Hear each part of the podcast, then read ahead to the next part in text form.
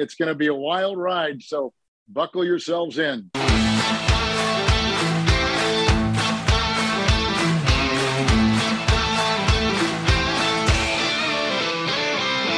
Hello and welcome to Stramash, the Scottish NFL podcast. The divisional round is done. We know who's progressing to Championship Sunday. We're here to pick apart all the pieces. We'll be giving out our belter as normal. Those of you that hate the Team of the Week segment, we've scrapped it this week. You'll be delighted. Paul's fist pumping in the air as we speak. Then it'll be turning our attentions to the two matchups this Sunday as the NFC and AFC title will be decided. The contenders for the Super Bowl will be confirmed, and the season moves one step closer to coming to its amazing climax that we've all been building up to.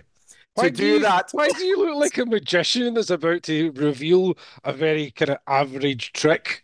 Also off the Las Vegas strip, not in one of the main theaters, just kind of off one of the rundown ones. Can we also can we ban Cameron from using the word climax because it just doesn't sound right coming from you?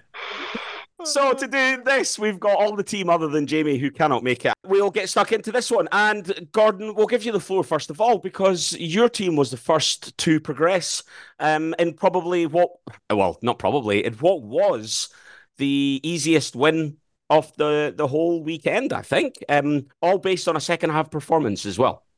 It was. Um, I, I don't think I should get too high about this though, because last week uh, we were very clear about teams that kind of did what was expected.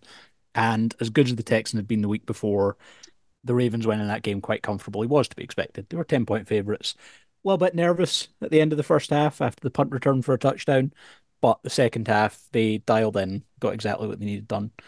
Um, so some nice, nice second half adjustments, uh, put them on their way. That was one thing that I actually. What are the concerns? that this weekend was?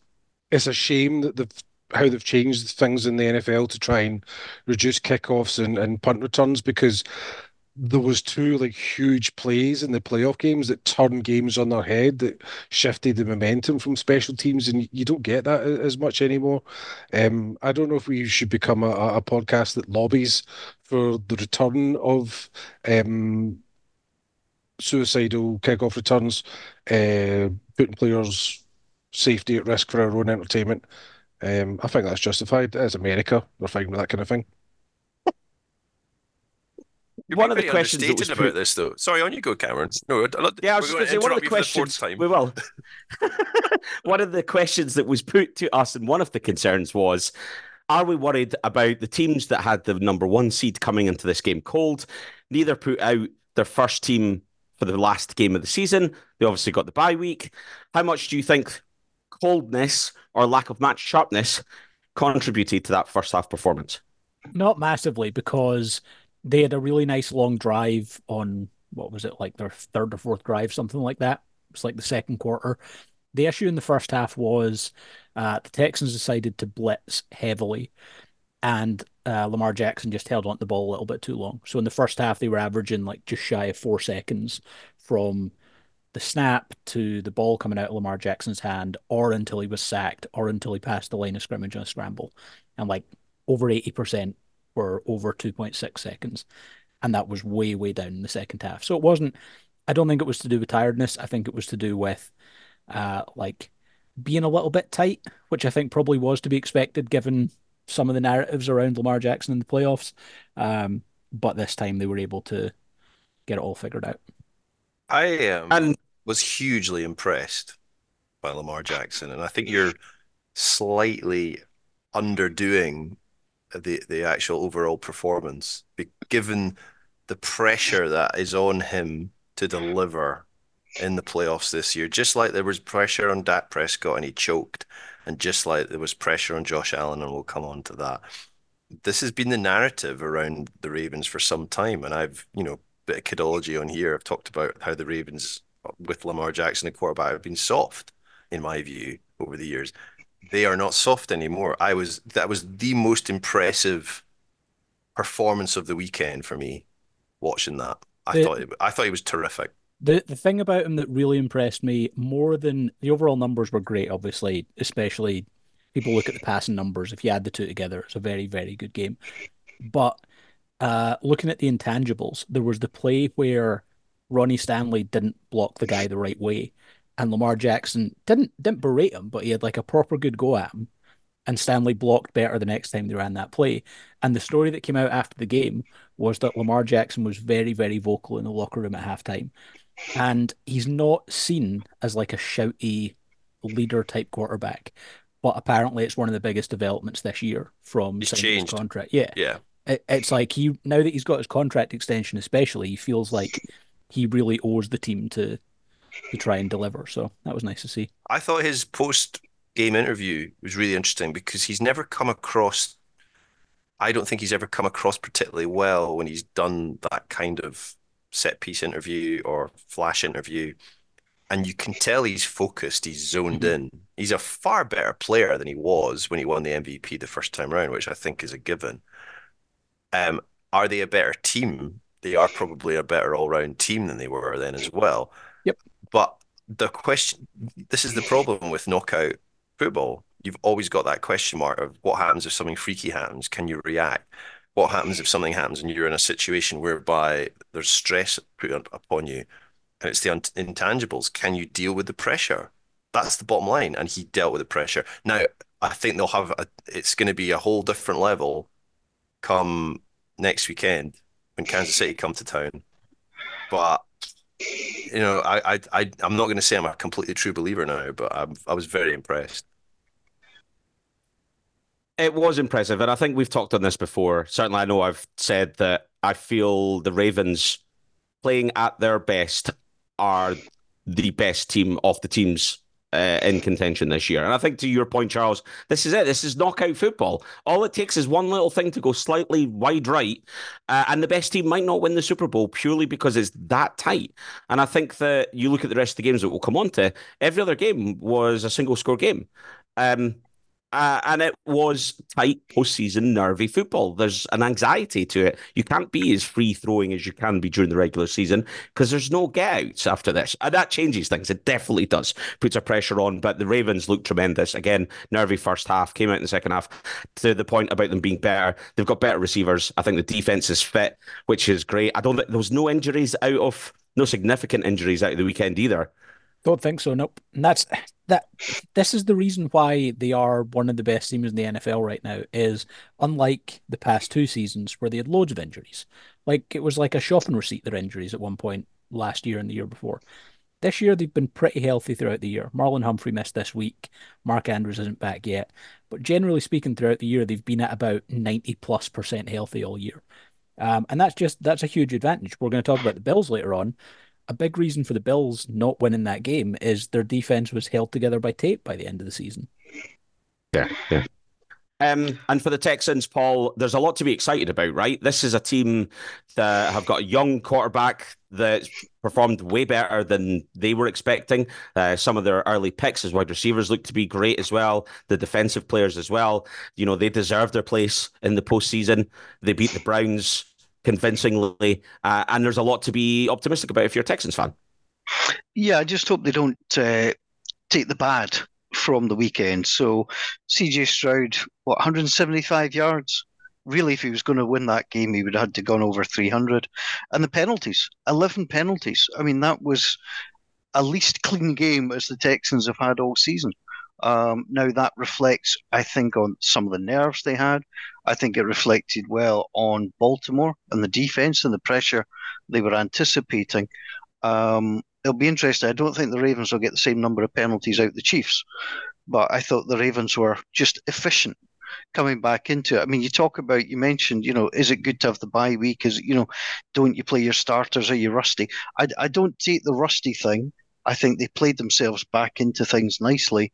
It was perfect. They they just, I think they harassed the Texans, um, and then they relaxed in that second half and pulled away.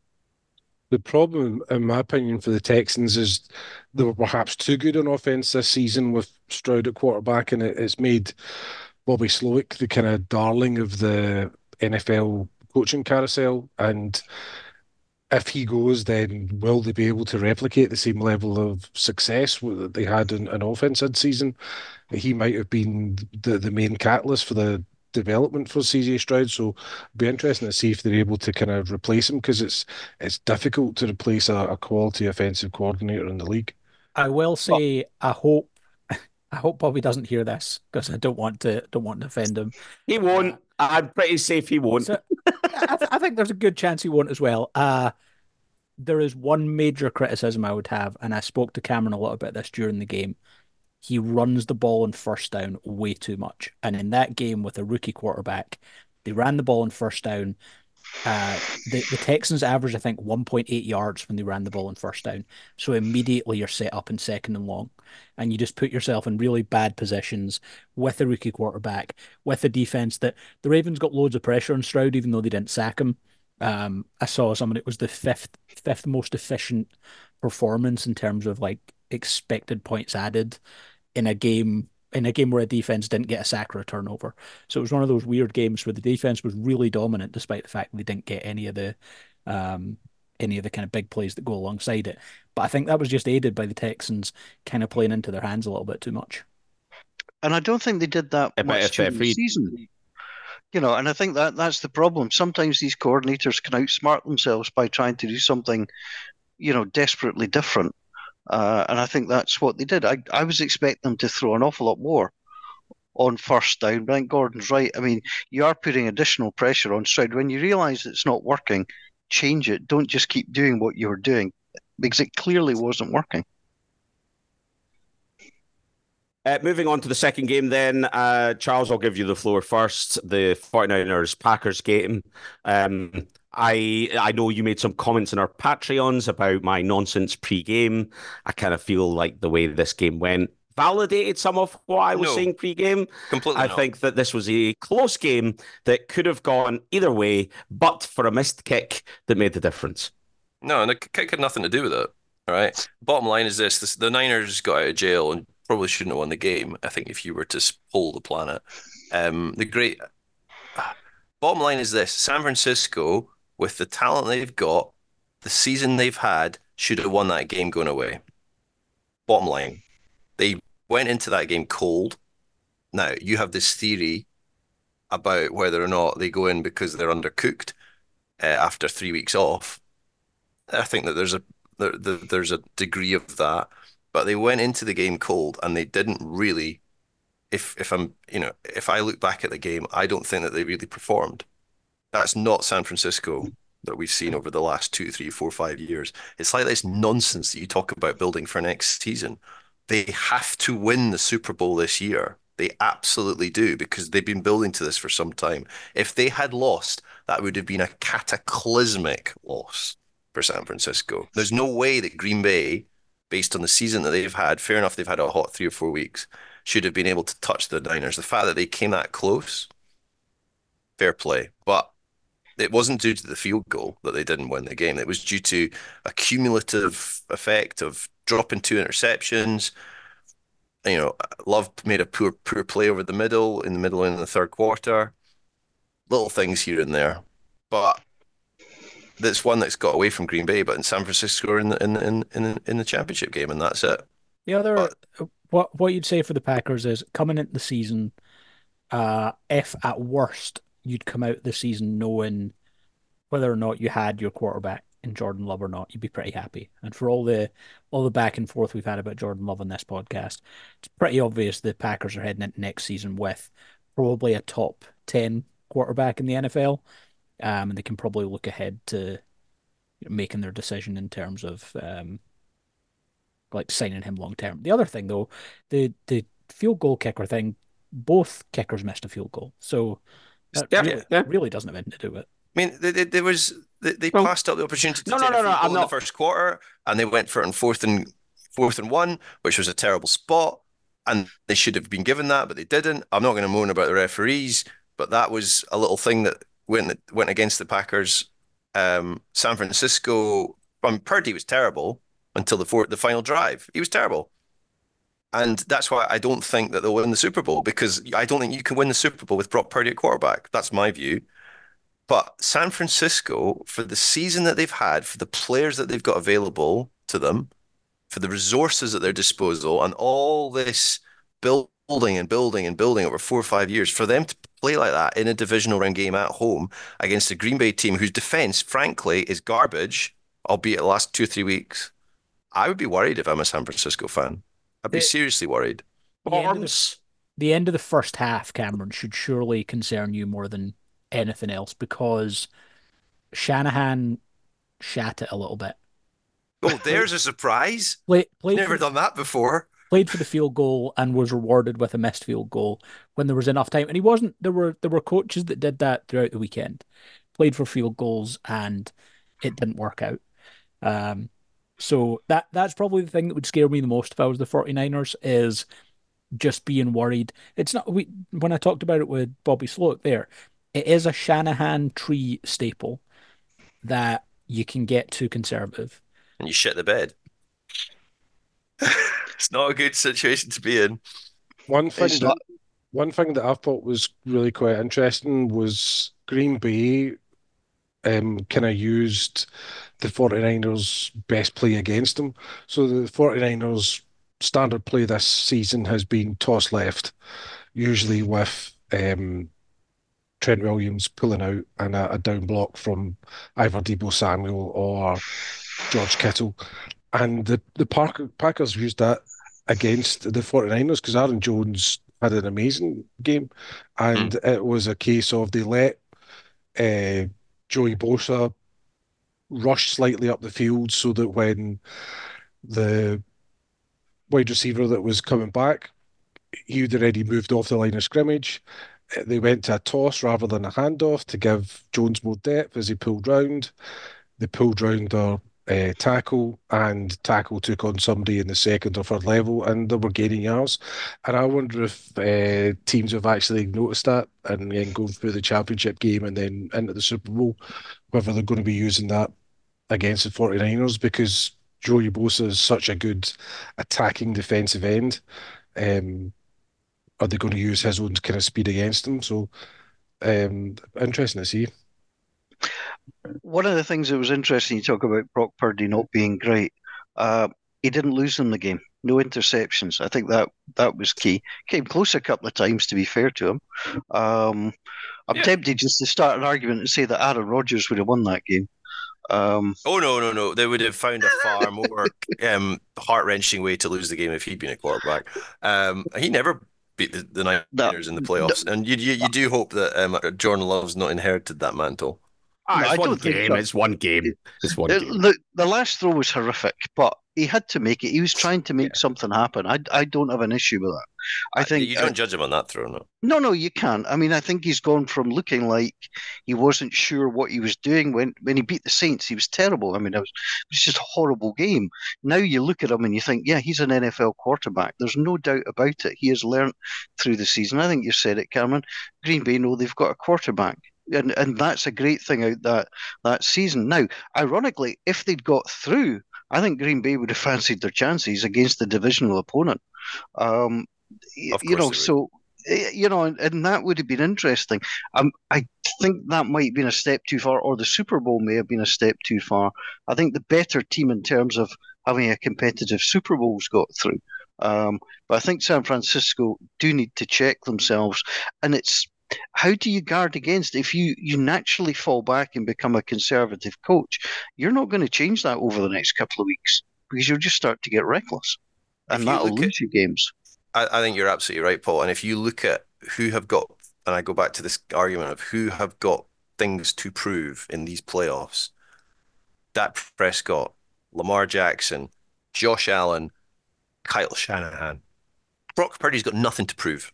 He's already overachieved in his career compared to where he was drafted. Kyle Shanahan has to win the Super Bowl to be judged. And I think that he is haunted by what's happened in the past. I'm convinced of it. And he is going to face some crunch moments in the next few weeks. And he nearly he nearly broke um, on Saturday night, and he was let out of jail by Green Bay making mistakes and by his quarterback actually delivering on a good final drive. I think these are all fair comments. Um, my take on it was it was a poor performance. They were cold. The conditions were crap. Losing Deebo, these are all excuses. Um, ultimately, the rhythm wasn't there. The game plan went about the window, and Green Bay are on form, and the hot hand counts for a lot. I think. I think you are un- unfairly ruling out how capable this Green Bay team is, and they've shown us over the last couple of weeks. You don't go You- into Dallas and I've score that many of Green Bay points. I know that, but you don't. You just don't go into Dallas and do what they did and play as well as they do without being a very good team, right? Um, I don't think this is a single season done for the Niners. If they don't win the Super Bowl this season, if they lose to the Lions or they lose in the Super Bowl, I think that they come back next year's contenders. I don't think suddenly it's like, oh, well, God, like they're losing all the pieces. I don't think they are. It becomes Um, harder and harder every year you don't do it. the the longer we go That's with Brock problem. Purdy's, if Brock Purdy's the man, the longer we go, the the the more time he's on a rookie contract that he's going to have to move into a normal contract. So there's a timing thing on that. But I don't know. There's a lot of the key players are signed up. Um, and and therefore there's nothing to say uh, another run can't be made next year or potentially even the year after again. So I don't think it's all the eggs are in this basket. I think there's a lot of eggs in this basket, not all of them. Um, I think that Purdy showed character at the end, and that's good. I think that Love showed great character throughout, and I think the bit at the end was him having to force the issue, uh, and ultimately he was unlucky with the throw. He tried to force it down the field, which he's been able to do. The Niners defense had picked things up a bit by then and were able to make a play. Um, Right. I think the margin is so fine here. This was a much. This wasn't like a one v seven. I think that the uh, the Niners maybe benefited from some of the teams around them falling away, and the Eagles and the Cowboys. And I think that the Packers uh, lost out because of a, a rough start, uh, and ultimately, you know, had that not been the case, they would have been much higher up. I think that's a, a good point that you made, Cam. That's quite salient uh, when you were talking about rhythm.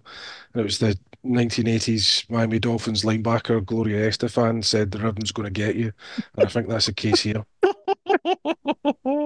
don't I don't know how I can follow up uh, another Ian Stephen classic. What I was going to say was I don't entirely agree with uh, Charles's take on like the opportunity for the 49ers to win. The 49ers cannot win this week and still be in good shape next year. However, both the 49ers and Ravens have an opportunity this season that will be harder next year. For Yes. the Ravens, it's because the Chiefs aren't quite as good as they've been in previous years. They don't have the same talent around Mahomes. For the 49ers, it's because really there isn't another true contender in the NFC. With the Lions might go out and beat the 49ers this week, but on paper, the 49ers, the moment the playoffs started, felt like they were going to walk to the Super Bowl. That basically puts you in a situation whereby you are in the game. You know, you take care of business, you're in the game, and you get a chance to go and win the Super Bowl. Next season, good chance the Eagles are better. Next season, the Packers are probably going to be more of a factor. The Lions have been on ascendancy for a couple of years. All of a sudden, all those things, suddenly it becomes a little bit more crowded at the top, which is what it was not this year for the 49ers. And somebody might be good in the NFC South, but here's I doubt hoping. it. Doubt it. I doubt it too. I mean, Speaking of, I, I mean, I, I, I honestly, I look at um, that game and it's you, you, you really don't want to come out of a game pleased about how your team performed if they lost. I think, to be honest, you can you can only be if you're a Green Bay fan and you look at your you look in the mirror, you can only be pleased with how things have been. uh, absolutely, you can. Really good season. and overall. it's and it's it's it's overachievement, and overachievement is what you want from when, when you've got no expectations and absolutely zero um, belief that they're going to actually do anything. I, I I watched the game cold on Sunday morning, and I didn't know what the result was, and I convinced myself, yeah, this is going to be twenty points. It could be twenty five, and. It would, it, in some respects, as part of me was thinking, actually, it would have been better if it'd been 20 points because it wouldn't, I wouldn't have had to watch the whole thing to the end but it's fine. There's a lots to be positive about in Green Bay. It's uh, for the same reasons that there is in the tech in the Texans. It's an exciting young team that's on the up. Um, uh, and as much as we've had fun jibing, there you can't deny it. The the hot hand coming into next season for potential uprise is the Packers. They've got the biggest growth potential. Um, uh, and definitely is. The only thing I would say about teams walking in the postseason, I don't think there's really ever been a team has walked through the postseason. Even the Patriots, right? When they were dominant, you could maybe argue the 2016 playoffs.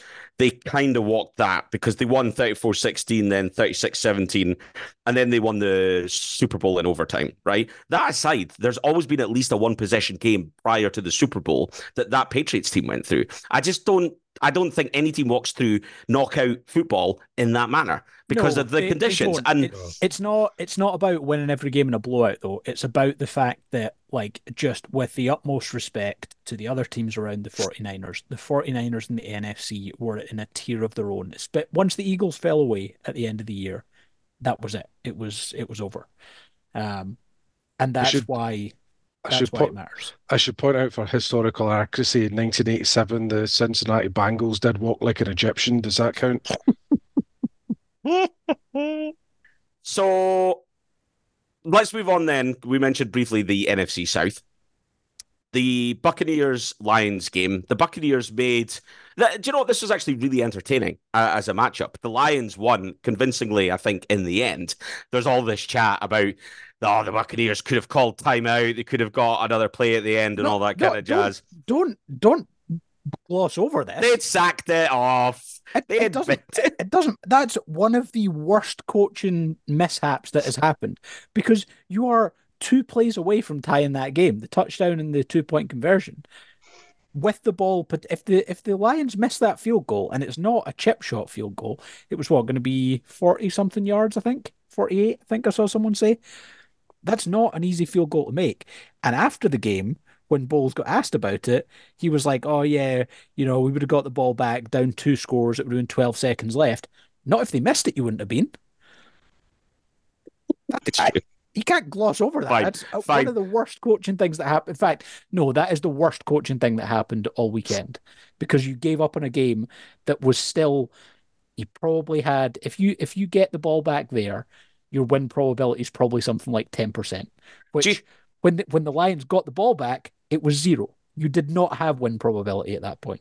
Do you think that was done because there's it's such a routine play for teams to just run down the clock that they didn't even think about it? Yes, the Lions the Lions completely cocked it up by not realizing, and then the Bucks completely cocked it up in the Lions' favor by not noticing that the line the, the You, Bucks. you had do cocked wonder whether they were all slightly overcome by the emotion of the whole um, occasion, and everybody just nobody bothered looking at the clock. Um, but ultimately, the Lions progressed to their first championship game since 1991, um, which means that only the Cowboys and the Commanders, uh, the NFC teams, not to have made it to a championship game I since the millennium. that. That is so good that the Cowboys are one of only two teams in the NFC not to have done that. I think that's Was- amazing. Well, Is the stat not that the Ravens have only been around since 1996 and they've been to five championship games, five conference championship games, and the Cowboys haven't been to a conference championship game in that span or something like that? Or they maybe Yes. went to one at the. Yeah. That's. I think they maybe went to 96, the first Yeah, year yeah. that they were in the mix. But yeah, yeah, yeah. Um, the Lions still played really well. And ultimately, I know I know what I'm going to be accused of here, but ultimately, hot hand, good performances. you've been accused of a lot of Lions a are of favorites. Lions are favorites. Going Not favourites. Francisco. Not favourites, not favourites. But um, there's enough there for San Francisco to be concerned. Um, I think that there's a lot of credit. Cameron, regicide. That's what you're being accused of today. Who's Reg? Um, but ultimately, there's a lot of good players in Detroit. Jahmyr Gibbs, more so than probably any other on offense. Uh, an electric running back and uh, attacking option. What like, I'm- is that like, kind of like uh, as opposed to an internal combustion engine uh, running back? Have we has the green movement moved into the NFL backfields? Possibly. Um, Gordon, I've got to ask Gordon this question though. Gordon, you said that Jared Goff was not a Super Bowl uh, winning quarterback. I still think that's true. Do you worry more about facing the Lions on the back of that comment in the Super Bowl than the Niners? In the sense of being being wrong, Prove wrong. And yes, then yes, I always worry about being proven being proven wrong. Uh, but in the sense of like, so from a Ravens perspective, if you assume that the Ravens win this week, which obviously I'm very much not doing, but if the Ravens were to win this week, I would rather play the Lions on paper, and I I don't think that I don't think anyone here would rather play the 49ers if they were in my position. Based on the way they played on Saturday night, I don't know. Is I that don't- an, is that an, an omen, Gordon? The Lions in paper, given and bearing in mind one of the greatest sports books of all time is Paper Lions. Have you just cursed cursed yourself? Are you are you allowed to mention uh, sports books? I know I know it's not in the same sense that you meant it, but I thought Cameron had banned all use of that on the podcast. Sports books. All right. Jesus Christ. For fuck's Ah, right. That took a moment. Um, the Lions, though, very impressive, very good season for them. I think th- there's going to be a lot of people are backing them out of the four teams left because they've never won it before. The whole And people like planet's that story. backing them. Yeah. Let's be honest. Apart from people from Baltimore, Kansas City, and San Francisco. Yep. Um, and I think that you know what, That's it's, the uh, fairy story.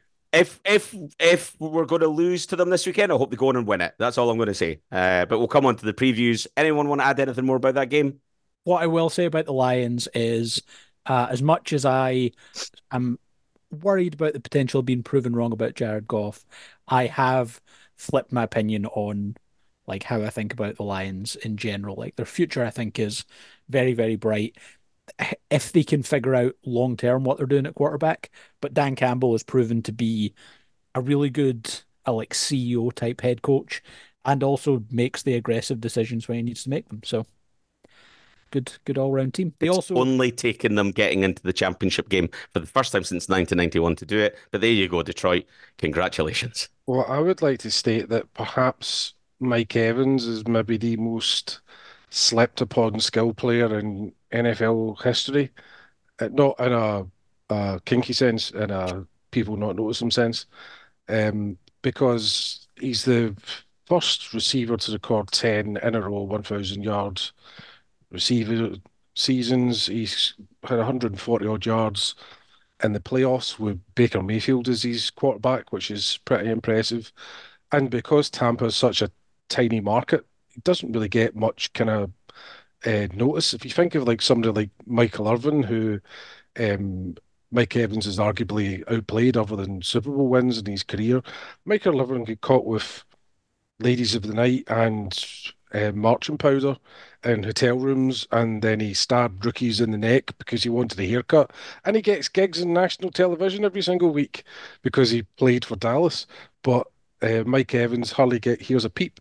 Guy might be top five wide receiver all time, and I think he's about to become a free agent.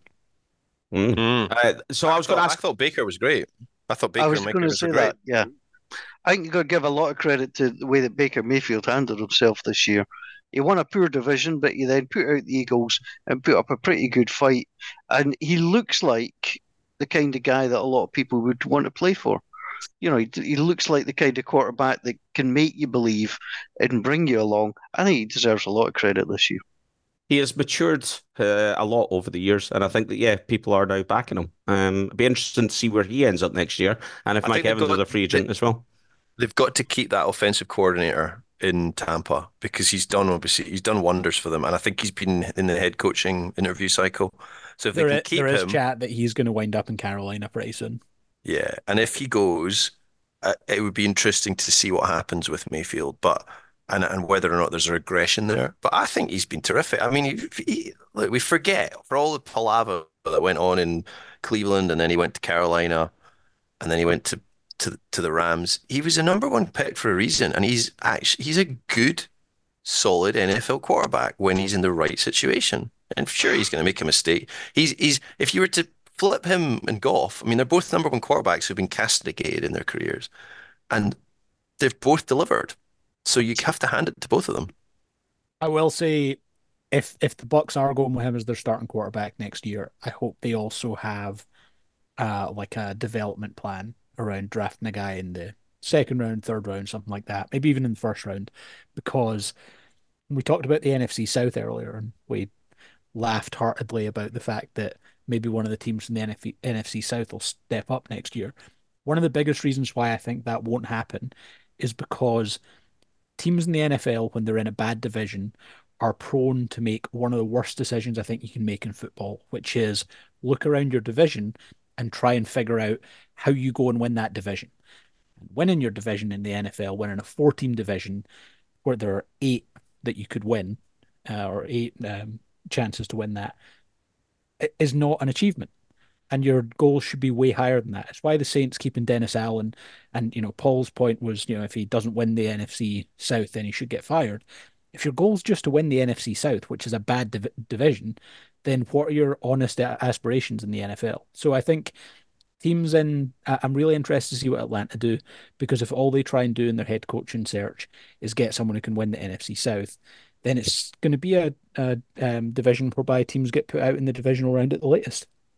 Yeah, I would disagree with Gordon on that. If I'm if I'm um, part of the front office in the AFC East and I'm having to play games in New uh, New York and Buffalo and in New England, I'm wanting a quarterback that's definitely got big hands and that's going to be able to cope with winter, outdoors, wet, snow games. So you do kind of tailor your strategy around that aspect. It's maybe not right to look at the opposition and say, "Oh, they've got the best wide receiver in the the NFL, so we need to draft the best cornerback to counteract them," because that that wide receiver might move on in a year or two, and it, it doesn't uh, matter as much. But I think there is a, a, certain level of working out what you need to be successful in your division. there, there is. That, that's... Same with the NFC North. Nobody's nobody's going to accept somebody coming in as a a flair player in the NFC North, uh, the AFC North. You have to be tough. Nobody's going to accept anybody with kind of perceived softness about them. Yeah, and that's so I didn't I didn't mean it in the sense of like don't take into consideration the conditions and stuff that you have to face because that is important. I just mean in the NFC South, it's very easy to look at that division and go, "Oh, this is a winnable division." So let's build our roster around just getting out of this division. That's not a good enough division that that should be your barometer. If you're in the AFC East and you can go, okay, we know that we have to play in X conditions, so we have to build our roster around that, and we know if we get that out of the AFC East, we're probably a contender in the NFL. That's fair enough. But in the NFC South, simply running that division isn't good enough right now. So I think do you think, do you think there's, there's extra pressure for teams in the NFC South because they know that Paul scrutinizes them so intently? I, no, I think there's a lot of um, pressure on radio commentators um, out there because Paul scrutinizes them so much. Rightly so, Paul. It, it, it's a sidebar, but if if anybody did not listen to Egypt against Cape Verde, the world feed commentary of the goal that Egypt scored, it was like a primary school kid or a Make a Wish Foundation person had won the right to commentate on a football match. It you know what's funny? I, I saw it earlier and it says everything because I agree. Like it's for me, it's like okay, okay, fine. All, the first four tweets under it were people saying, "I wish we had commentators like this in the Premier League," and I was like, "What?" Um, no, no, you don't, you morons, because it's just unbelievable. Unprepared, shouting loudly. Um, yeah, I'll I'll send you the clip because I've got got it recorded. It's unbelievable. Is it possible to make another commentator observation from the weekend? There yes. was a, a picture that was circulating in social media of our very own Cameron Hobbs uh, at the Spartans Hearts game, um, providing live commentary, and Cameron was holding a microphone up to his mouth as is his wont, and it was noticeable how incredibly tiny Cameron's hand was on that microphone, and it led to quite a lot of people speculating that every time Cameron goes to the toilet and looks down whilst he's holding his todger, it must look like he's got one of the biggest todgers in the world being rested in that tiny childlike hand. that, that's a hard act to follow, but I will say that obviously there was a problem with Cameron's microphone. Don't, don't call a hard microphone. act to follow. and um, you know, I, I could barely hear Cameron when I was in Forfar. Um, so Listen, it was me, Liam McLeod, and Laurie Dunsire all within close proximity. It was shout or be shouted over. Let me tell you, the decibels around that part of Ainslie Park were loud. We need to move on, though, because we need to cover the Chiefs' Bills. Um, did, did, did, the Hearts guy get a better position than you? No, they also got pitch side. Good. That's fine. So, that's yeah, yeah, yeah, yeah, Um, but the yeah, so the Chiefs Bills obviously a lot of hype coming into this one. Buffalo at home this time around. This being uh, reeled out as the Brady versus Manning of our of this generation, not our generation. We're definitely not of this generation, but ultimately Buffalo started first half really really good. Seemed to be playing brilliant football. The the Chiefs kept up with them all the way through, and then ultimately in the second half Buffalo didn't show up? Or is it a case that the Chiefs did? It's a lot, I think it's a little bit harsh. I, I, I thought there was a there was a point in that game. I want I watched it Monday morning, so maybe I'm not getting the times right. But kind of between the second quarter and the third quarter, it felt like it was like a bit of a prize. You mean half time? As in over the second two? Oh, right, quarters. fine, Smart ass. Smarmy get. Oh, no, no, yeah, that was pretty good, Cameron. You got That was for you, Cameron. That was quite. Cameron one, McGinnis nil. That's his that's his one joke of the year out the way. Anyway, felt like a prize fight, just like trading punch for punch. Um, the thing I thought was really interesting was the the Bills held the ball for a good amount of that game, They had, 30, they had it for 36 minutes. and but it was the Chiefs that had all the explosive plays. They didn't. The Bills didn't have a single explosive play of twenty plus yards. I think it was in that game. Had opportunities at it.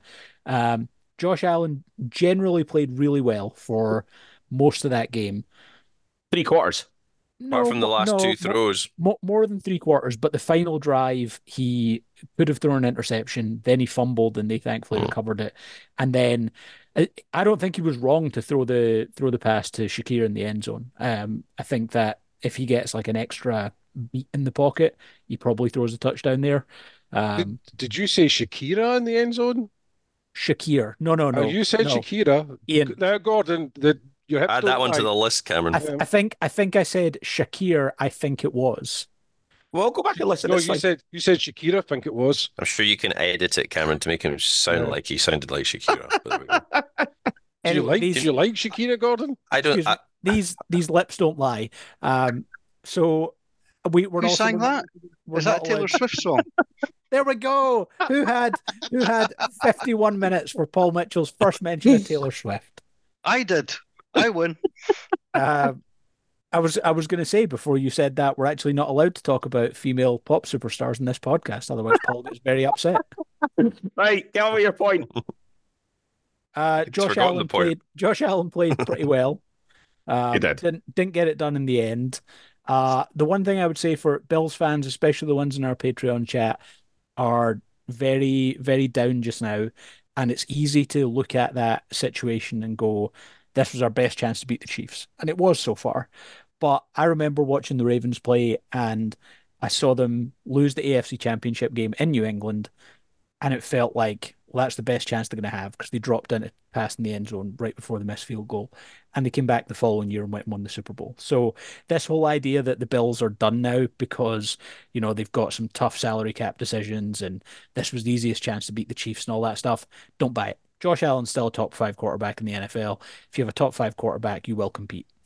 I thought he was Yeah, good. but the, the the Bills are the Bills are competing. They're competing right now with the Minnesota Vikings to be the biggest choke artists in NFL history. There's no doubt about that. And they just they showed it again. They should have beat the Chiefs. They had another wide right. Uh, this was their moment. They're at a closing window, and it's them versus the is it really though? I don't The, think win- it the is window closing. is, the The, window's not closing. the window's If you have not closing. The quarterback. No, problem. you- It's co- it is one hundred percent. It's not closing rapidly, but it is closing. It's I- not like I- other teams where it's opening, but theirs is closing. They're on a They- downward trend. Do you, do you know what they have to do though? And you talk about, oh yeah, the salary cap issues, fine, fine. You've got a quarterback, you'll you'll still have a chance. The problem for that that they've got, and every team in the AFC has got, as long as the Chiefs continue to do what they're doing, and as long as Mahomes continues to be Mahomes, is they've got a psychological stranglehold over the rest of that conference. They really, really do. I mean, there's who, if you were to, you, talk about Josh Allen, but then you've got Lamar, you've got jo, Joe Burrow, and then you've got Patrick Mahomes. There's four, only one of them can get to the Super Bowl every year. Th- Only two is- of them can get to the championship game every year. But It's incredibly no, difficult. Not only two of them, one of them plus Mahomes. Mahomes always goes to the championship game. And this is so you look at uh the situation that Bears fans are in right now, whereby they've just watched the Packers go from Hall of Fame quarterback to Hall of Fame quarterback to now, let's not call Jordan Love a Hall of Fame quarterback yet, but looks like the next, you know, five, ten years of the Packers He's, franchise. he's already thrown for more yards in one season than any Bears quarterback has done in history. So There you go. But, but this is this is what fans of other AFC teams have dealt with. You went through uh, God knows how many years of Tom Brady, whereby you were very lucky to to get to a championship game without Brady being in it. And he goes, and it's now Mahomes, and he just Yeah. he always winds up playing there. So It wasn't even like there was a a, a closing of one and an opening of the other. There was a crossover period. Crossover. Where Of course there was. it's ridiculous. I yeah. don't. I don't want to sound smug because I did predict that the Chiefs were going to win, and I, I, but why did, did I think they were going to win? I thought they were going to win because I, I. I'm sorry, we've talked already, already about it on this podcast tonight. You've got to handle the moment. You've got to handle the pressure when it's on, and the kicker choked, and I don't think that they managed that final drive properly either. Did Josh Allen choke? That was the thing. Did Josh No, Allen? Did the nerves of the situation get I to him? don't. I think. I don't think that they managed the clock on that final drive particularly well. Because even if he sticks that field goal over, you're still giving the Kansas City Chiefs one minute forty-five with two timeouts. I He would have lumped my mortgage on the Chiefs winning the game in in regular time, even if he had made that kick. I, I, I, I felt at the time, and I maybe I've only watched it once. I haven't gone back and rewatched it. It felt at the time like that final drive, the pressure of that final drive, and knowing that they needed to score Yep. something played into his psyche because it felt like he was so safe all the way through that game. He played a brilliant game, for, and, and it, his But run he was game, safe. he was so he was powerful, safe. and then Yeah, he but he was safe. but even the fumble- he was told to be safe by the way in which they defended him as well. They Indeed. played that shell, and But he- he he couldn't make a big to do that, play. So, but if he'd continued to just do that down the field, they might well have scored He- a touchdown he there. also- but they pushed it. He really pushed it. Like he, he should he should have had an explosive play though on the the one that uh Stefon Diggs dropped. Yeah. It was like 60 odd yards in the air. Here's here's a here's a stat though. The big thing with the Bills this season was the swapped offensive coordinators um midway through the season when Ken Dorsey uh was I think he, I think he got fired. Yeah, because it was the Eagles who demoted. He got fired and they replaced him with Joe Brady. While they had Ken Dorsey, they were third in expected points added per, per play and they were first in success rate. And after they uh, got rid of him and replaced him with Joe Brady, they were sixth in expected points added and seventh in success rate. So their offense actually regressed a little bit. Still a very good offense, but the the big thing I thought in that game was why did they stop running the ball with Josh Allen in the second half? yes, We, we talked about it, Cameron, on Saturday night with Lamar. He's not run the ball as much this season. Now that you're in the playoffs, yes, you potentially Hundred yard game. a- an, an I said it was going to be a hundred yard game. like like an injury might happen and you might you know you might get hurt and miss games but you now the the juice is now worth the squeeze and risking your quarterback running and the Hmm. second half they just totally got away with that So what do the what do the Bills do? Do they? You can't fire your quarterback. I You think- fire your coach. I think you Some, cut something's Stefon got to change. or trade him. I think you cut Stefon Diggs or trade him because I think teams in the last two, three years, and you could reel them off. You, the Saints with Olave, um, the Ravens with Zay Flowers, the Bengals with Lamar. They've proved that you can draft a, a wide receiver in the first round and get immediate success. So I think you, you cut your losses with Stefon Diggs. I think you probably try and draft someone else as well, receiver, because these receivers are coming into the league now and they're ready to go. Uh, not just in the first round. There's loads of them that are just flooding the market It's a, at the it's a moment. deep, a deep class as well. It's another deep class, and I think what you do is you, you've got you know they need to find somebody to play cornerback, um, and they need to. They probably need to replace both their safeties. They've got to sort their secondary out. They're going to be there or thereabouts, but then next year you've got potentially Aaron Rodgers fit again, and potentially a Jets team that's going to be better, and then you've got a team in Miami that's going to be there or thereabouts for the division. And then we've just talked about all the other problems that you face in the AFC. But you've got to try and, just like every other team, you've got to manage the situation. I do think, in this great hilarity debate about Josh Allen being a turnover machine, that Prescott last year led the lead in interceptions. This year, throughout the regular season, he was by and large excellent until he got to the playoffs and just imploded. If you can get a season out of Josh Allen similar to the one that Dallas got out regular season out of Dak Prescott, then there's your progress right there. I, I would say. And then it's a it's a case of the X's and O's in the playoffs. But the problem for me is that the Bills are opening themselves up to exactly the same thing as the Cowboys have done. So if you presume that both will make the playoffs next year, they've Hmm. just heaped a whole lot of pressure on themselves and their coach because they didn't change anything from the previous year. Are they going to choke again? Are they going to be bad coached again? Are they going to hit the same problems? So you really are, I think both those organizations are taking a huge chance in keeping both their head coaches rather than cut something. I, Into something new. It's very, very harsh to lump the Bills with the Cowboys. I think on the basis that with arguably um, tougher opposition over the past few years, they've gone further and they've won more playoff games and stuff like that. Yeah, but next year, should the Bills get there, we're going to be talking about the same thing. Can Josh Allen do it? Can Sean McDermott coach his way past the Chiefs? You're talking about the same things. And you're, you know, if they choke again or if they don't win again or they do whatever, I just think something radical should have to change in both those organizations. Your point's a fair one. The Bills have performed much better than the Cowboys. And arguably, I mean, the Cowboys certainly should have made a coaching change. But the Bills have got to do something. I think there's there's pressure for them to do something. I, I don't know. I don't think it comes down really. To, to, I don't think they lost because of coaching decisions. There, I think they lost. It's again, it's another cumulative effect. You've just got. Sometimes it's as simple as just key players holding their nerve at key moments. Do you know? Sometimes you lose games that you deserve to lose, and sometimes you play at your absolute best, and the other team's just better than you. If Buffalo are looking at that game, are they, they're thinking, "Were Kansas City better than us in that game?" They're going to be sitting and stewing on that all off season. Yeah. Um, and do you know what? It's actually one of the things that we might do in the postseason is pick a couple of divisions where things are on the shuffle uh, and actually really drill into them. And I think the AFC East is uh, a great contender to look into. I think the NFC North um, is another one that will be a really fascinating conversation, and we can discuss which other ones we want to discuss beyond that.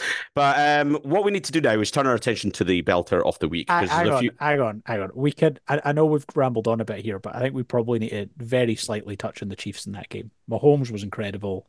Yes, Kelce's back to Kelce. Yeah, oh, the, well, no, we'll Kelce, get to that. Kelce's been fine. The the absolute nonsense Kelce narrative was absolute pish. Like he is not he's not the best tight end in the NFL anymore. He's also not a young guy anymore. He's still top five. You can argue that his production dropped during the second half of the season. It did. Yes, because he's older. He's still a top five tight he's end. only a year older. Like it's abs- it's the, the yeah, drop was noticeable. Put on a few years with Her Majesty this season as well. do you know? Do you know what the secret was to the rejuvenation of Travis Kelce? having a semi-naked, inebriated brother in the stands cheering you on. That's what every person needs to spur themselves on to success. He was out in the uh, parking lot beforehand, like out with the fans, um, drinking out a bowling ball. Yeah, it was brilliant. It was brilliant. Um, I'm going to just move on from the Chiefs because we'll talk about them in a minute because um, we will have to preview the games coming up this weekend as well. The let's very quickly go through the awards. So Lauren up first. I'm doing these in alphabetical.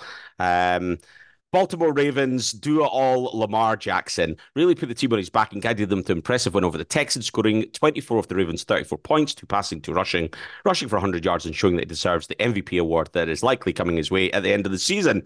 The Baltimore Ravens defense gets a few nominations. George Jackson, Peter Coyne. Peter Coyne says only. Uh, no nominations from Johnny Bailey this week. I think oh, he's in. Oh, did he? Did he have a tough week watching the NFL playoffs? Did he? I'm sure if the Ravens lose, he'll be back next week. Um, he threw in his yellow towel. The Ravens. Oh, Paddy Kelly also gives it to the defense. Thought they were very solid, and again, didn't give the Texans anything from the get go. Solid run defense and great coverage. Going to need the same again this Sunday to ensure the Super Bowl is a Taylor Swift free zone. We're counting on you, Lamar. Kiss, kiss. Um, ben Johnson gets a nomination from Ross Taylor. The first half of the Lions Bucks was a bit of a slugfest, but Detroit adapted well. And when the Bucks countered, they adapted again. Johnson showed why he's so highly thought of in the game. I throw in my one caveat that the Bucks aren't a divisional playoff team, but you can only beat who's in front of you. The Brian Dando gives it to Christian McCaffrey. Without him, we would uh, have not been able to dump Green Bay out the playoffs. Grade A plus plus plus plus trade material. Craig Reynolds or Craig Reynolds gets one from Kieran for getting the stat line of one carry for one yard and one touchdown. Very efficient. Dan Campbell gets one from Stephen Lynn for a coach who took the derision and mockery for his kneecaps quote when taking the job. It's excellent to see him getting the buy-in from his team and the fans of the Motor City. Cameron will, of course, tell everyone that they are a certainty this week. I won't, since this since they play as Niners, and he actually might be proved right for once. I'm not going to say that they're a certainty, or they're the favourites because they're not, but they might be us. Dre Greenlaw gets one from James Whitson, two interceptions, stuffed love on a fourth down sneak and led the 49ers in tackles, stepping out of Fred Warner's shadow. Also responsible for me waking the neighbours screaming, get down at him at 4.30 on Sunday morning. Frank Ragnow gets one from Sean Carr, tremendous effort to push through the pain barrier. A man focused on a team performance who will run through the wall to get the win. There is one for uh, another one for Lamar Jackson. Sorry from Sarah Taylor. Uh, I'm really just doing this because I want a bottle of whiskey. Ah, fair enough, Sarah. Uh, I'm still sad the Bucks lost, so I don't want to nominate anyone else. However, nomination for Lamar for Lamar for what he said to CJ Stroud after the Texans lost to the Ravens. Lamar seems like a decent lad. Mahomes gets a couple of nominations from Steve Bricks and Stuart Sinclair. Stuart says, "Great play and a cool head, ending the Bill season for the third time in fourth years, uh, four years in a playoff thriller." The Bills Mafia get a couple of ones. Let's Jason Hoffman, he says, just really a shout out to the Bills fans who spent the day digging out Highmark Stadium for two home playoff games. Buffalo gets its fair share of snowy weather from April to March. So the locals are used to six inch dumps. Ooh, that sounds painful. Um, in a day and dropping everything to get the stadium and parking lots ready for games. No, Well, thank, based on that you, writing, no. thank, thank you, Bills Mafia, for cleaning up the six-inch dumps. Of course, if the billionaire owner would actually dig into his own pockets, the team could have a shiny new dome that would save the fans from having to bail out the team for twenty dollars an hour. I think that's a very good point. Uh, no, the Chiefs, that's got nothing to do with a belter nomination. Travis Kelce gets one from Lewis Forbes. Yes. Wow. I- Hang on. Hang on. No. No. No. yes, yes, no, no. No. If Lewis, if Lewis is the one who I'm thinking of from the chat, he was slagging off Kelce at the end of last week when I was when I was defending his own player. So he's Let- not. Allowed, he's not. allowed to- Let him no. state his case. no. Yeah, it's not all about you, Gordon. Lewis says, I've said in the group chat a couple of times about how Kelce has been lacking in the second half of the season, but the big shagger really turned up when he was needed most. Two touchdowns and 75 receiving yards, which was more than anyone in the game, was ultimately, uh, which was more than anyone in the game, has ultimately the difference between the Chiefs and the Bills. The fact that there wasn't a Bills player within a 20 yard radius for the first touchdown is irrelevant. He's still my belter of the week. Tyler Bass gets one from Bobcat, fulfilling his moral imperative prophecy as a Bills kicker and wide right. Bless. Zay Flowers gets one from Nadine Carruthers. He is a belter of a runner, plays an amazingly good game, and I think will do some brilliant things in the future. So that's all the proper nominations. The other ones that I'm going to share now, and I don't know who's guilty of this. I, I have a feeling it could be somebody on this pod, but I'm not entirely sure. We, when we put out the award nominations, got liked by a lot of um, scantily clad ladies in their profile pictures, They're- which is they're- clearly they're called, they're, they're called porn bots, Cameron. porn bots. Well, those porn bots have clearly evolved because They're there's like- been they're some like- like- submissions. there's It's been the some next, the next. Transformers film. It's uh it's a triple threat match. It's the Transformers, the Decepticons, and the porn bots all trying to outlast each other. So, First big up, we have a nomination for Charles from Lisa Riviera. Charles, he's my biggest customer. This is not a wreath. This is not. There's no Ian- way that this is real. Ian asks for the most messed up things, but I make the most out of Charles. Love your Twitter account, guys. Follow back. Kiss, hug, kiss, hug, kiss, hug, Yeah, kiss, have you looked at? no, have you could be- looked at? That's Go on. legit, actually. That's legit. There's Have you another one looked at here some from. of the, uh, the the profiles of these people who've liked these? Yeah. No, I know, I know who she is. That's legit. So Aurora has nominated Oh, the NFL Aurora. Scotland pod. Oh, Aurora. I'm a new listener. The girls at the club told me to listen as Charles Tipswell. I did, and I enjoyed it. Thanks very much. Um, oh, she's a scamp. uh, Brecca Yadick gives her nomination to Ian for showing me that when I'm stamping on a guy's nuts wearing stilettos, that life could still be a darker place if I was in his mind. He pushes me to new lows, and I like the challenge. He's the Mahomes to my Allen, and when I'm next using an avocado to make Charles hit a high note, all I'll be thinking about is what you'll say next on the pod. it's right. Ah, right, and the Is last anybody one. Is anybody familiar with the phrase "jump the shark"? Because I think I think the Stramash podcast has finally jumped the shark. uh, Angel DeBonk uh, gives the final nomination to And- Paul. And hell, it's a it's a guy. After a We- hard day pretending to be a Packers fan for Charles while I cover myself in whipped cream, shouting out, Brett, I love you over and over, Paul is nice and relaxing to listen to on the radio. Just tell Charles to keep it on the internet. I know you're a fan, but don't talk to me when I'm with my kids. Not cool. And they, the face you pull when I say go pack scares them. I don't even know why, Charles, you seem to be the victim of this abuse. Anyway, uh, here endeth the nominations. Who's the belter of the week? Who's the belter of the week? Uh, the one with the one with the avocado. Oh, hang on. I did. I missed someone because they got the most nominations. The most nominations with four. It's of course it is. It's Jason Kelce. Don't particularly like any of the players the team's left says Kenny Law. They can do one. Jason Kelce looks like he's retiring, albeit not official yet. So sending some love his way. Incredible player for a number of years and seems like a good guy to put.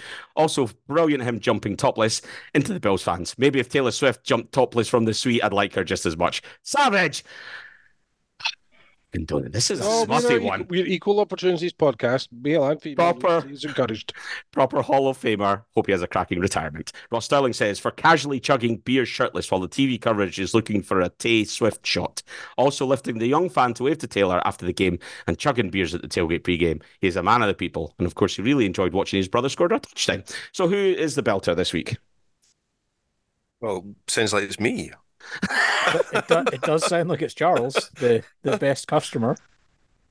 I Why don't know does- what's go- where's that all gone wrong? I don't know what I've done to deserve all this praise. I'm, Charles- I'm, i Gordon. If I were con- you, I'd be really concerned that nobody is remotely interested. Me and Gordon got nothing. Me and Gordon got nothing there. Which, which is interesting. So that rules out Johnny because I would have been target number one if it was Johnny. Um, Jamie's complicit by his absence. Yeah, I'd agree. Good lord. Anyway, right. I- uh, we need a belter because we need I mean, I, talk I know that there was a lot Sunday. of chat on the Patreons last week about how I absolutely was uh, um, completely on the money about lots of things, and maybe some people get carried away. anyway, uh, Lamar. Lamar, Don't Any- care it's homer take. J- Lamar. Jason Kelce. Um, no, not Jason. Oh God, no, no, not at. Lamar. Definitely. For Um, Lamar. Lamar, One Lamar was the best individual performance of the weekend, but I want to get, I, yeah, I think the Lions are just an amazing story. Yep. I think they're a brilliant story. um, uh, so Lamar got- did what he was expected to do. That's the thing. If So, so Lamar did, the, can, so if- did the Lions, to be fair. well, Yeah. yes, but the thing is, is that no one's ever expected the Lions to do anything. Uh, Do you know if Lamar gets the Super Bowl, then he's absolutely worthy of every award he gets. He's got to get over the biggest hurdle now. So it's all right. If you want to give him the award for divisional round, then I, I don't. Fine. I don't really. I don't really mind either way. Uh, I don't hear anyone else that's being thrown out as a clear standout other than the man himself. So let's take a moment, raise a glass, and say cheers. Lamar Jackson, you are the Loch Lomond belter of the week. Very quickly, because we've been prattling on for ages, let's touch on Championship Sunday then. First up, we do have that game between the Ravens and the Chiefs. Do you want to start, um, Gordon? What's how, how do you see this one panning out? I'm going to give my shape bag Cameron take, and then I'm Yep. going to give, but I'm also going to balance it with my non shape bag Cameron take. I have bet on the uh, Chiefs to win this game. The odds were rather nice, and I'll win about five hundred pounds if the Ravens don't go to the Super Bowl, and I will get to see it in person if the Ravens do. That being said, this is the best chance the Ravens have had to go to the Super Bowl since 2012, and it's probably the best chance they'll have in a couple of years. They are a better overall team than the Chiefs. Uh, Mahomes right now still a better quarterback than Lamar. That's obviously a bit of an equalizer, but defensively, the Ravens have been so good this year that not getting the Super Bowl is going to feel like a massive disappointment. So, my my slight lean picking wise, because I believe that I absolutely have the ability to jinx, is on the Chiefs. Uh, but if not now, then when for the Ravens? Anyone got anything to add to that? No, I think it's, it's a fair point. Um, Gordon's obviously covering uh, his emotional losses, um, so we applaud him for that. Should it come to it, but yeah, the, this is this is the game that I think the Ravens have got to win at this. This is a you know in terms of their window, they've got the Chiefs, they've got them at home. I think they've got the defense to win the game, and just take the shackles off Lamar as well. Let him run that. Uh, you know, he's got to run more if if it's on. And I think, yeah, I mean, I do fancy them to win it. I thought that the the Chiefs would win in Buffalo, but I think Ravens will take this one here. Would you want rain, Gordon, this weekend? Would that equalise things any? No, um, I I think the Ravens are in a weird position here, whereby, as the favourite, you probably don't want any equalisers at all. You just want neutral conditions, and you just have to hope that the defense is good enough to give Mahomes enough problems. I think it is because I think the I think the um, the Chiefs played above and beyond offensively what they've had all season at the weekend, um, and I think a large part of that was the fact that the Buffalo defense was stripped bare, and I think that they'll find it much more difficult um, in Baltimore. I do think it'll be close. I can't see the you know the Baltimore running away with it like they did last week. No. Yeah, I think it, I, I think I, th- I think that they are they should be favourites. They should be comfortable being favourites, and I think that they'll win by a field goal or maybe more.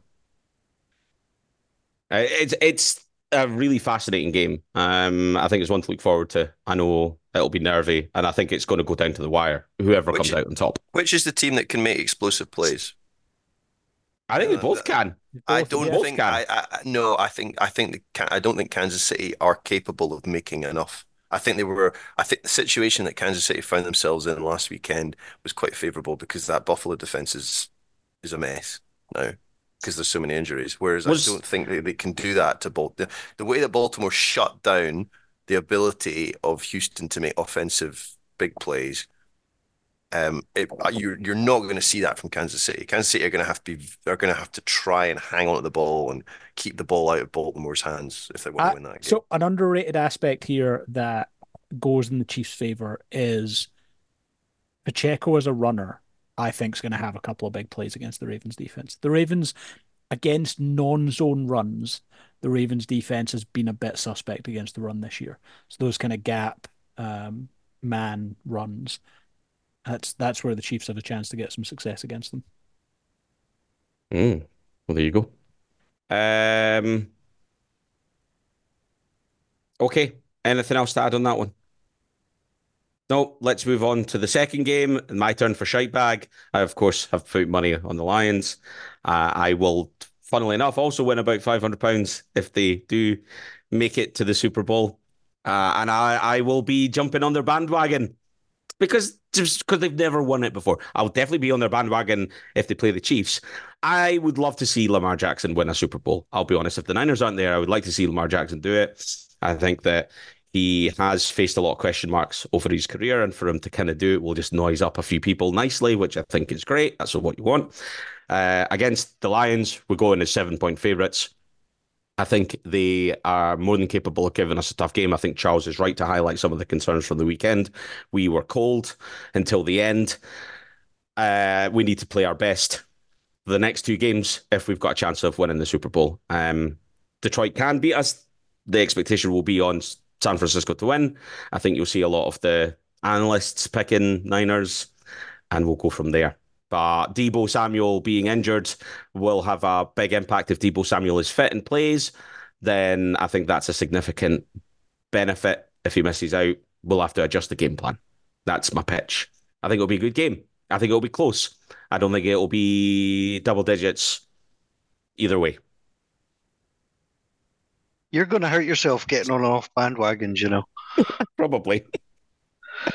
I, I, think this this has got potential. I think the first game's got potential to be an absolute belter of a game. I think this one's got the potential to blow out if if the 49ers handle their business properly. Uh, I'm quite glad in terms of the UK TV that we get the the Chief Ravens first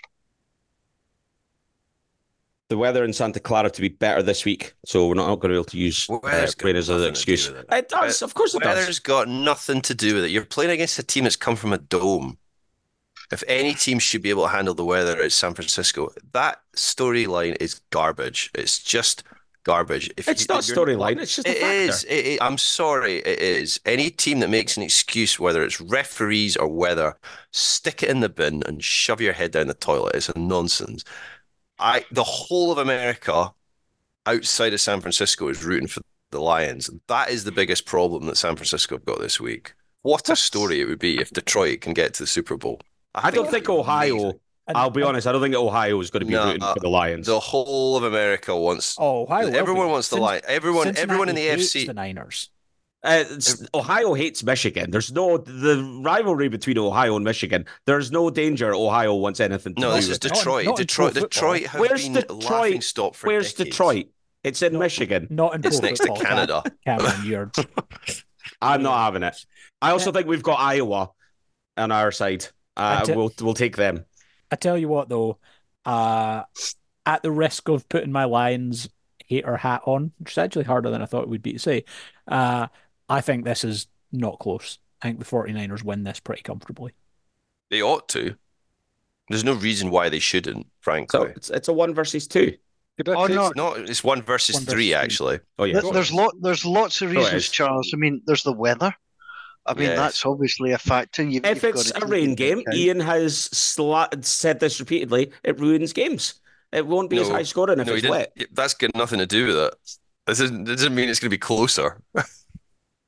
Gordon, can I take you on safari with you wearing your lion hater hat? That would be Uh, hilarious. What, what's more dangerous for me? Publicly saying that I don't really rate the Detroit Lions or going on safari with an anti Lions hat. I don't think that they can read, so I think you'll be fine. Oh, Mufasa, check this I- guy. Res- respect to the Lions from a Tiger fan.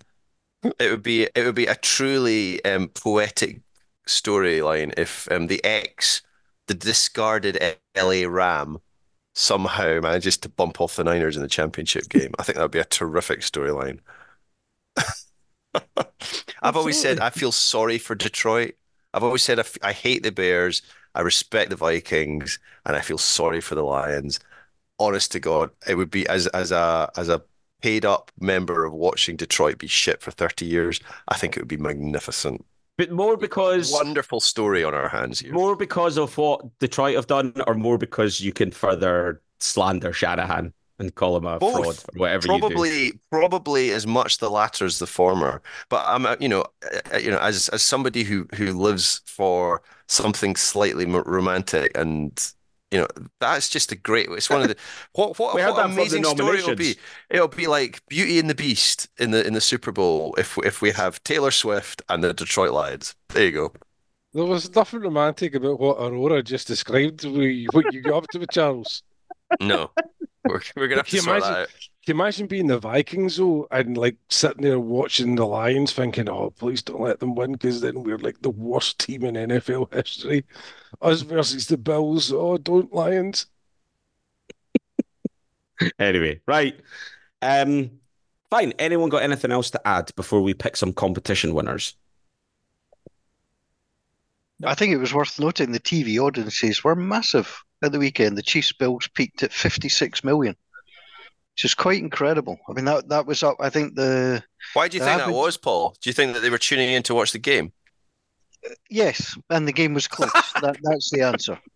De- That, def- that's how you can tell. That's What was- definitely got nothing to do with it. What was the game that was in Peacock? Yeah, uh, that was Chiefs- Dolphins Chiefs. Dolphins. 20 million.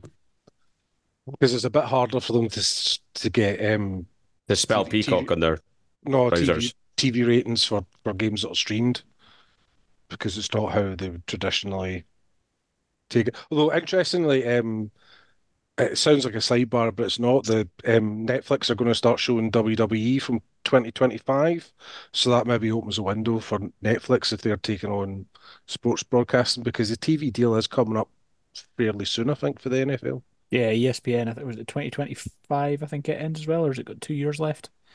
No, I think there's a little bit more on the NFL. I think it's to 2028. They've got it tied down. We'll see. But yeah, definitely there was definitely nothing else around that Chiefs Bills game that might have had additional people tuning in. Definitely De- not. definitely not. No good reason for it.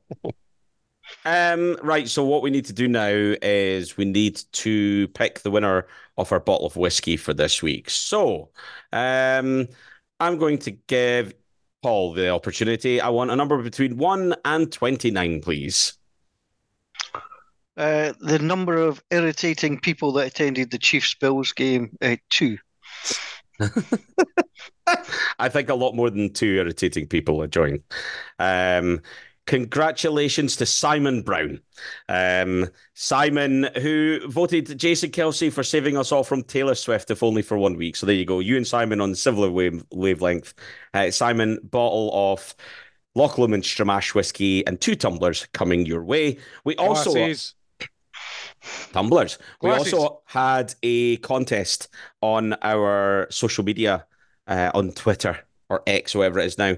Uh, due thanks to our friends at Top Golf, they're giving away a bay to their Super Bowl party on the 11th of February. Starts at uh, 11 o'clock from 11:15. You get the bay for up to six for the whole night. Uh, you get to play Top Golf with a game on in your bay. You get nachos and wings as well, all thrown in. A prize worth up to two hundred and forty pounds, which is somewhat impressive. One Um, caveat to that is Top Golf might not be there by the end of the week if it gets blown away by a storm. So, in that in, in that instance, go back to Cameron and he'll give you another prize. We will figure something out. Yes, I think at the moment they have had to close due to storm uh, issues, but we'll be well clear of it by then. But congratulations go to Kira Clark, who was selected from all the people that uh, retweeted and replied.